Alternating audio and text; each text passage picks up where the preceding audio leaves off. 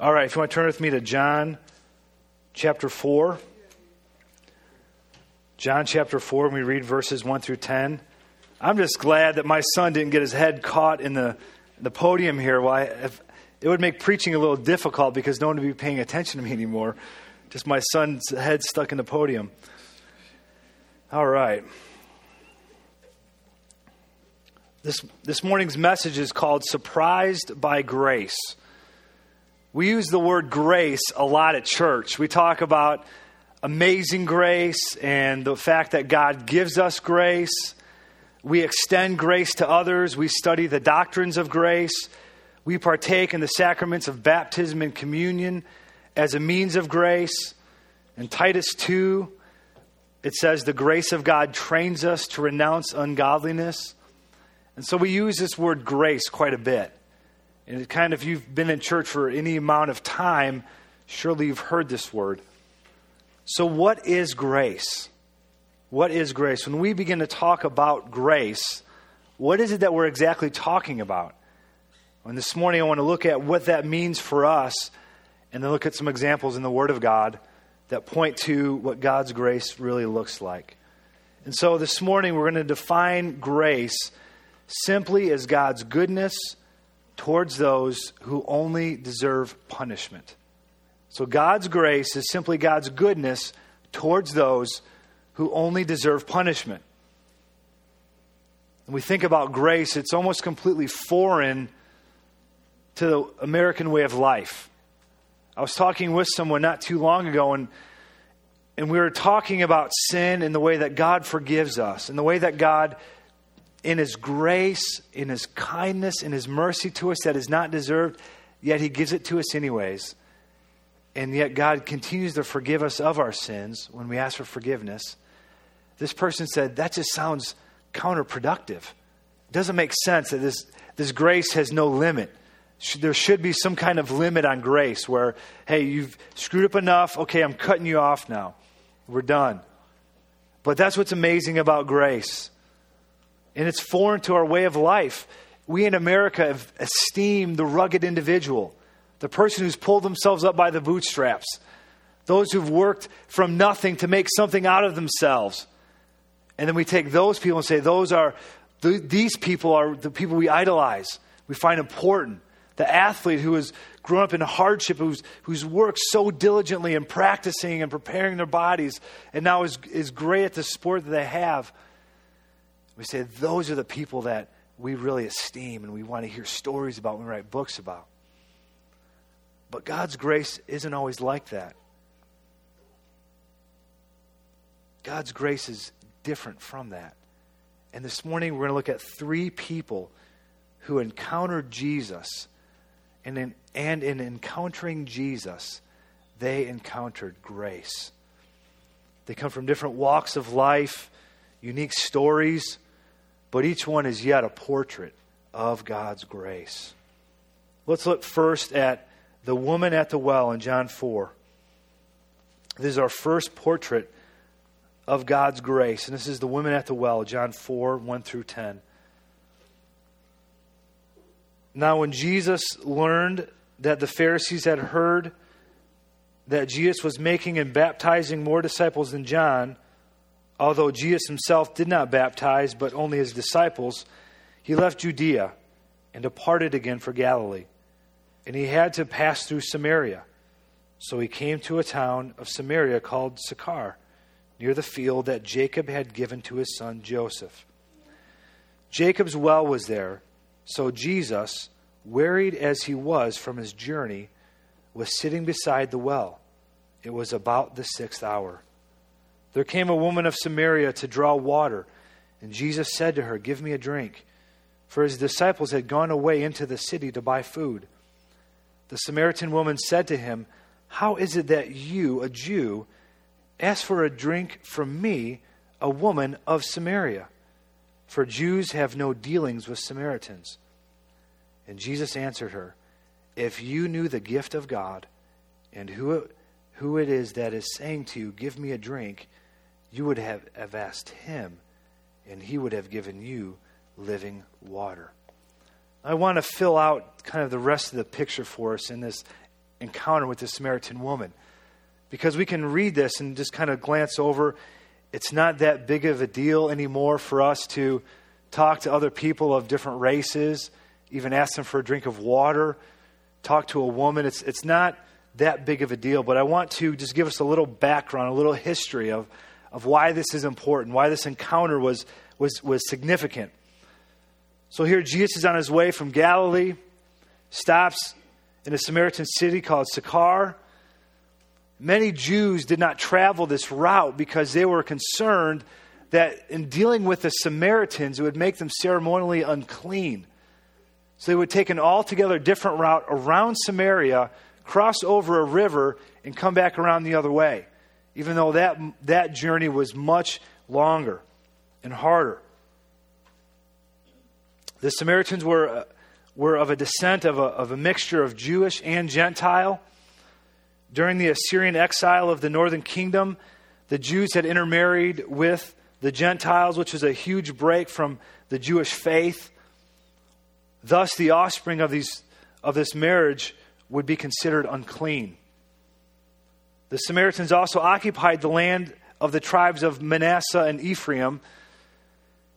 And so, although they had not come back from exile yet, the Jews viewed the Samaritans as, as squatters, dwelling in the land that did not belong to them, that belonged to their brothers and sisters from the other tribes.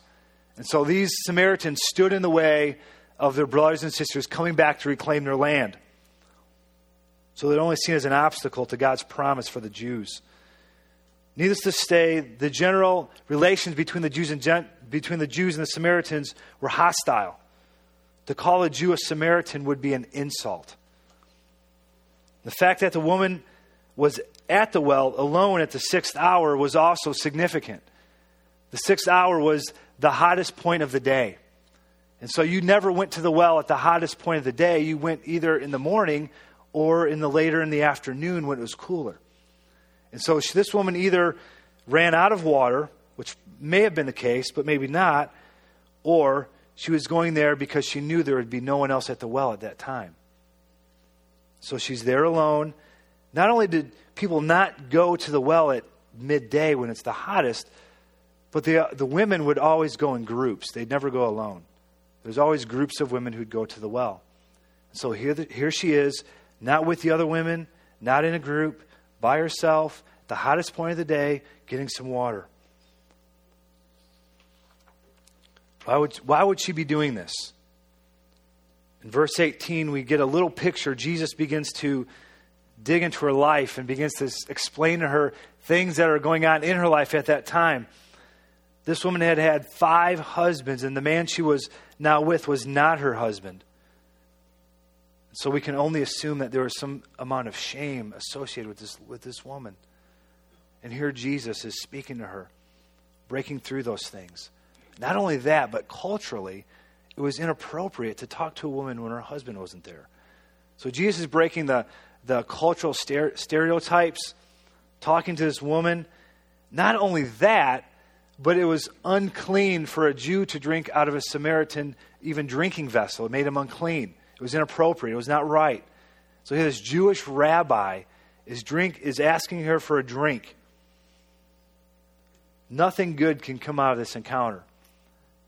But yet, Jesus breaks through all the stereotypes, breaks through all the cultural barriers, and he speaks to this woman.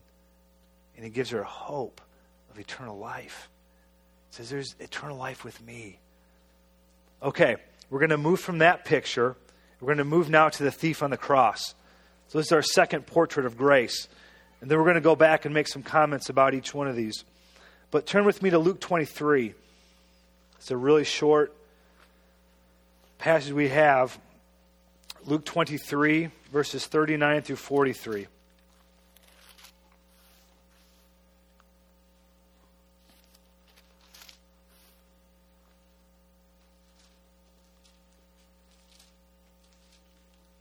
39 through 43. One of the criminals who were hanged railed at him, saying, Are you not the Christ? Save yourself and us. But the other rebuked him, saying, Do you not fear God, since you are under the same sentence of condemnation? And we indeed justly, for we are receiving the due rewards of our deeds.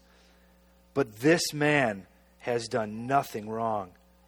And he said to Jesus, Jesus, remember me when you come into your kingdom. And he said to him, Truly I say to you, today you will be with me in paradise. The thief on the cross is a small snapshot into the, the last day of this thief's life. The moment of his execution, we, get a, we just get a small glimpse into his life. Now, what Luke doesn't include, but what Matthew and Mark include in their Gospels, is that, and they don't describe this scene necessarily, but what they do describe is the fact that Jesus was executed with robbers. And what they say about the robbers, and Matthew specifically says, they reviled Jesus. They said the robbers reviled Jesus along with everyone else around the cross. They were reviling Jesus. And something happened to this thief at one point was reviling Christ in Matthew's gospel. But here in Luke, something had changed. Maybe he had seen Jesus not revile back. Maybe he had seen the way Jesus had spoken kindly and made um, arrangements for his mom to be cared for, Mary. Maybe it was the fact that Jesus loved other people even at, the, even at his execution, even at the point of, of great suffering and great loss, praying for those who are executing him, loving other people, caring for his mom, when everyone else was reviling him. Something happened in that thief's heart. He saw Jesus. And he saw the kindness and the love of Jesus at that, poem, at that moment in his life, maybe moments from death. And as he makes confession of faith, asks for forgiveness from, from his words, just saying, You've done nothing wrong, and I have, and I deserve what I'm getting. Remember me. Jesus turns and utters the sweetest words he could ever have heard at that moment. So I say to you today, you will be with me in paradise. We think there's nothing that could have been uttered that would have been sweeter to this thief's ears at that moment. The last bit of life left. Jesus Christ reaches out and gives grace. All right, let's look at Luke 19. So that's the thief on the cross. We're going to move to picture number three Zacchaeus. Some of you are familiar with Zacchaeus. We sing a, we sing a children's song about Zacchaeus. We, we have the little flannelgrams of Zacchaeus up in a tree, and the kids love it, and it's, it's good times. But this is a great story. It's only a small picture. And we're going to read Luke chapter 19, verses 1 through 10. He entered, this is Jesus, entered Jericho and was passing through. And there was a man named Zacchaeus he was a chief tax collector and was rich. And he was seeking to see who Jesus was, but on account of the crowd, he could not because he was small of stature. So he ran ahead and climbed up into a sycamore tree to see him, for he was about to pass that way. And when Jesus came to the place, he looked up and said to him, Zacchaeus, hurry and come down for I must stay at your house today. So he hurried and came down and received him joyfully. And when he saw when they saw it, they all grumbled. He has gone to be a guest of a man who is a sinner. And Zacchaeus stood and said to the Lord, Behold, Lord, the half of my goods I give to the poor. And if I have defrauded anyone of anything, I restore it fourfold. And Jesus said to him, Today Salvation has come to this house, since he is the son of Abraham. For the Son of Man came to seek and to save the lost. I want to give you a little background on this tax collector, why people were grumbling, why Zacchaeus was considered a great sinner. The name Zacchaeus means righteous one. However, the people that knew him would not believe that he was ever living up to his name. He would, what he would do and the way they would collect taxes at this time by the Romans would, the Romans would, would hire Jewish or they would hire out tax collectors. And the way they would do this is they would collect bids. So we would bid, someone would bid on the fact they think I can collect this much taxes from the people. And so they would award the bid to the highest bidder. Zacchaeus then would go out and collect taxes. And being in Jericho, which was a major, on a major trade route, this was a good place to be. And so he wouldn't make a salary from the government. What he would do is he'd have to collect extra taxes in order to keep the money for himself. That's how he got paid. So you can see the more money you collect, the more money you make. So it's in his best interest to defraud, do a little extra to, to get himself some more money. And it says that he's a chief tax collector. So he probably had some underlings who worked for him that went out and also collected taxes. And it wasn't just that he was collecting taxes for the government, he was working for the Roman government. This was a pagan, idolatrous government who was forcibly collecting taxes against the people. And so you are, you are looked at as a traitor. You're working for the wrong guys. You're on the wrong team. You're, you're taking money from your own people and giving it to a pagan, wicked government. Zacchaeus would not have been, friend, not have been looked upon well at all. This guy might as well have been LeBron James in Cleveland on the night of the decision. This is what it would have been like. Not welcome, not loved, nothing for him. And that's why people were grumbling. Why would Jesus go to eat with this guy? This guy's a sinner. He's working for a pagan, hostile government who's oppressing us forcefully, taking from us what's ours. And you're working for him but he encountered grace. He met Jesus. So let's make a couple points of observation about these, these three texts. So, what does a despised Jewish traitor in a tree, a half breed, unclean woman of loose morals at the well, and a condemned criminal at his execution have in common? Number one, grace came to them. Grace came to them. An immoral woman, dying criminal, traitor, they did not understand what grace was. Who would have shown them grace? Who was it in their life that would have shown them grace? Titus 3. This is a, I just love this passage. Titus 3, verses 3 through 7. This could almost be a commentary on this passage. Titus 3, 3 through 7 says this. For we ourselves were once foolish, disobedient, led astray, slaves to various passions and pleasures, passing our days in malice and envy, hated by others and hating one another. But when the goodness and loving kindness of God our Savior appeared, he saved us, not because of the works done by us in righteousness, but according to his own mercy by the washing of regeneration and the renewal of the Holy Spirit, whom He poured out on us richly through Jesus Christ our Savior, so that being justified by His grace, we might become heirs according to the hope of eternal life. When the Savior appears, in verse 4, in verse 5, He saved us. Verse 6, He pours out the Holy Spirit on us. All of this action is taken by God. We are the recipients of God acting upon us. These three people, Zacchaeus, the woman at the well, the thief on the cross, were simply recipients of Jesus' grace that he extended to them. He, Jesus showed up. Jesus offers eternal life. Without any hope in the world, Jesus comes and offers grace. So, number one, grace came to them. Number two, grace shows up at the least likely time and places. In the, in the middle of a tree in the city, in the middle of the day at a well, in the middle of crosses at an execution, Jesus shows up.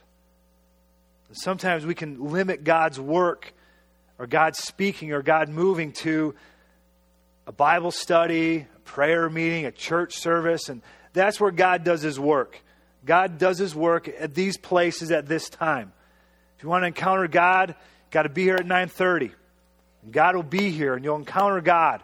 We'll worship together. But what we see in this in the gospels is Jesus shows up whenever he wants. Does what he wants, when he wants, to who he wants. It's good news for us. The work of God's not limited to a meeting or our own designated prayer times. God absolutely works at, in those times, and we, we come with expectant hearts that we will hear from God when we come to church and go to a Bible study and have a prayer meeting. But He's not limited to what we think is appropriate time for God to show up. He does it as He pleases. In my own life, when I was in college, I went to a, um, a, a retreat with, happened to be Michelle's, my wife's college ministry from Knoxville, Tennessee. They went down to Panama City, Florida for spring break. And I'm like, hey, that's cool. Have a good time. There's a bunch of people going. I didn't know anybody. And there's like, we're going to have some prayer meetings and that kind of stuff. I'm like, hey, that's great. You know, that's all good stuff. But on that spring break in Panama City, I encountered God on the balcony of a hotel overlooking the ocean. I got down, I remember just praying with some other guys in my room who I didn't know very well, but we just praying with them. And man, God met me at a balcony in Panama City, Florida. My life was never the same again. He radically confronted my sin. He radically turned me towards Him again.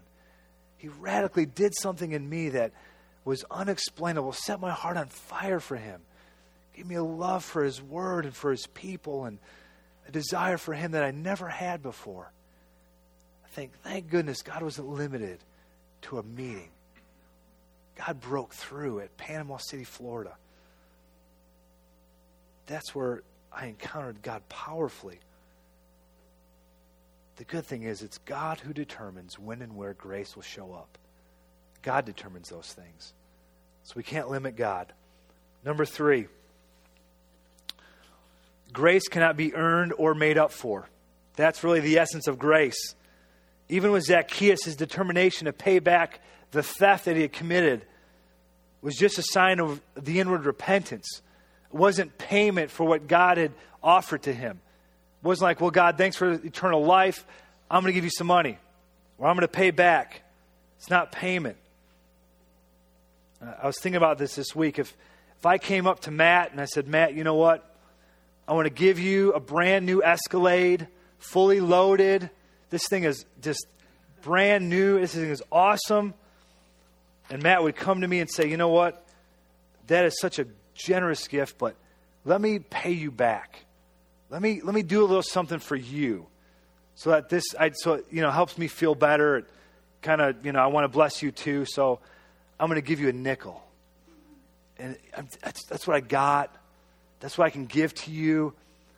It would be an insult. It would be insulting to me. Like, what's the nickel for? What, what are you doing? In the same way, when we think after God has given us a relationship with Himself, eternal life, given us a new heart. And we come and say, God, I'm going to do some stuff for you to pay you back. It's insulting to Him. Now, we do do good things because He's given us those things to do, but it's not in payment for the gift of eternal life. It's simply a way that we glorify Him, simply a way that, that we express an appreciation and thankfulness to Him. And yet, I do this. I do this. There's times in my life where man, you know, I haven't read the Bible in a week, or maybe it's been a month, and I slept in to miss church last week, and as I was on the way out the door, trying to make it to church on time, I, I kicked a dog, and then I fought with my wife, and then I was yelling at my kids because they were yelling at each other. And so, you know what I'm going to do? I'm going to make up for it. I'm going to do some good stuff. I'm going to be at church 15 minutes early, and I'm going to pray, and I'm going to read my Bible at least three times this week for at least 15 minutes each time. And then, and then things will be okay again. Okay, God? We got a deal? You know what? It's a slap in the face to grace. God's grace to us, even in the midst, even in the midst of our mess of our lives, our sin and disobedience and anger and jealousy and lust and greed and all these things. God yet comes and offers us grace and mercy. God still loves us, even in the midst of those things. That is the good news about grace. It cannot, it cannot be earned, it cannot be paid back. That's grace. It's undeserved, it's given.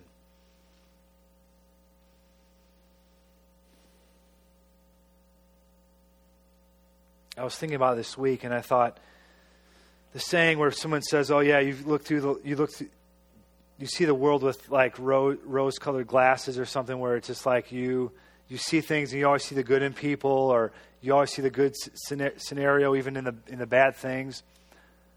When we trust in Christ for salvation it's as if when God looks at us he puts on Jesus tinted glasses. And he sees Jesus. Because we're found in Jesus when we tr- when we repent of our sins turn and trust in Christ for salvation, the forgiveness of our sins, when He looks at us, even in the midst of our sin and disobedience and rebellion against Him, He says, I see Jesus' perfect obedience. I see Jesus' love for people. I see Jesus. And He looks, he looks at us with Jesus tinted glasses. He does. And that's what's so amazing about grace. We don't deserve it. So, what does that call us to do? Grace simply invites us, number four, to humbly receive it. All we can do is humbly receive it. To the woman at the well, Jesus offers water that bubbles up to eternal life and never runs out. To the thief on the cross, he welcomes him into paradise that very day. To Zacchaeus, he says, Come down, for today I will dine with you. Because we can't earn it, pay it back, all we can do is receive it. And really, it's, sum, it's summed up for us when we see the mission of Jesus and what he came to do. One of the most concise things that he says is actually in Luke 19, verse 10, at the end of his encounter with Zacchaeus, Jesus says this For the Son of Man came to seek and save the lost. That sums up the mission of Christ. This is what Jesus came to do. Even when he was dying on the cross, he was seeking and saving the lost. Even at his death, moments, moments from his death, he's bringing people into the kingdom. And Jesus Christ now calls us as his disciples to go and do the same. We don't determine when grace shows up. We don't decide how it, it, will show up. But we trust that Jesus Christ is still extending grace today. We ourselves are, are living examples of that. I met a guy this week that I've known for a while, and Matt, Simone, and myself were eating breakfast, and I see I see this guy, and I said, "Oh, hey, so and so, how you doing?" And he was a guy who, in my mind, I'd probably think this is the last guy who's ever going to come to church. He's he's far from God. This is this guy is he's he's off the deep end when it comes to things of God. I mean, him coming to church would be like us being planted in some foreign country in the middle of middle of nowhere. We wouldn't know how to communicate, wouldn't know what's going on around us. It just wouldn't make any sense. As I thought about that this week, it really struck me how man centered that thinking is. When, when, when we're described in Ephesians 2, it says that we were all dead in our sins and trespasses. There isn't one person who is more dead than the other person. One person who is kind of dead says we're all dead. It says we're all a million miles from God. There isn't one person who's a little bit closer, a little bit farther. As we can see in these stories, Jesus shows up to the least likely people. If you would have went into the, the town of, of, of Jericho and you, li- you line up 100 people and Zacchaeus was in there, you'd probably say he was the last guy to ever encounter Jesus and, and joyfully give away all his stuff and, and follow Christ. He would have been the last guy we would have all guessed to, for that to happen to. He was the chief tax collector, he was the, the sinner of sinners. But yet Jesus broke in into his life. I think, what good news for us that this guy at the restaurant that I met, there is hope for him. There is hope. There is hope for us. I think where we were before coming to Christ, whether we were really often doing some bad stuff or we were just kind of dabbling in some things, it says we are dead and unable to respond to God. And apart from God coming and initiating His grace to us, we never would have responded to God. We never would have chosen God. If we ever choose God, it's because He has taken hold of us first and has given us His grace. So I want to encourage with us with that this morning. Think of the people in your life who you think, oh, this person, there's no way they would ever come to know Christ. There's no way we'd ever see him at church. And I want you to be reminded that the grace of God is bigger and more powerful than any sin. Let that also be an encouragement to us. Maybe you're sitting here today and it's been a while. You haven't been to church in a while. But yet the grace of God is available to us today because of Jesus Christ. Never stops, never lets up, it is relentless. We don't limit it to where it, where it shows up or when it does, but all we can do is humbly receive it. So, who can you extend grace to? Who can you extend grace to this week? Who can you extend grace to today? Who is it in your life do you think this person needs to encounter Jesus? As far off as we think they may be, Jesus is bigger. Jesus is more able. Jesus is Jesus says, "Come to me, all who are thirsty." Like this woman, he says, "I will give you water that bubbles up into eternal life." Let's pray. Jesus, we thank you this morning that you've given us yourself that you extend grace to us. Even while we were dead in our sins and trespasses, you extend grace to us. And just like you met the thief at the cross and the woman at the well in the middle of the hot day and Zacchaeus up in a tree, God, yet you have met us. And what I pray that this morning, if there's anyone here today now put their trust in you and ask you for forgiveness of their sins. Jesus, that you would extend your grace to them this morning. And Lord, we thank you. We thank you for saving. Thank you for redeeming. Thank you that no sin is too great, that no sinner is too far. Lord, that your grace is never limited. So, Lord, we thank you for it this morning. In Jesus' name, amen.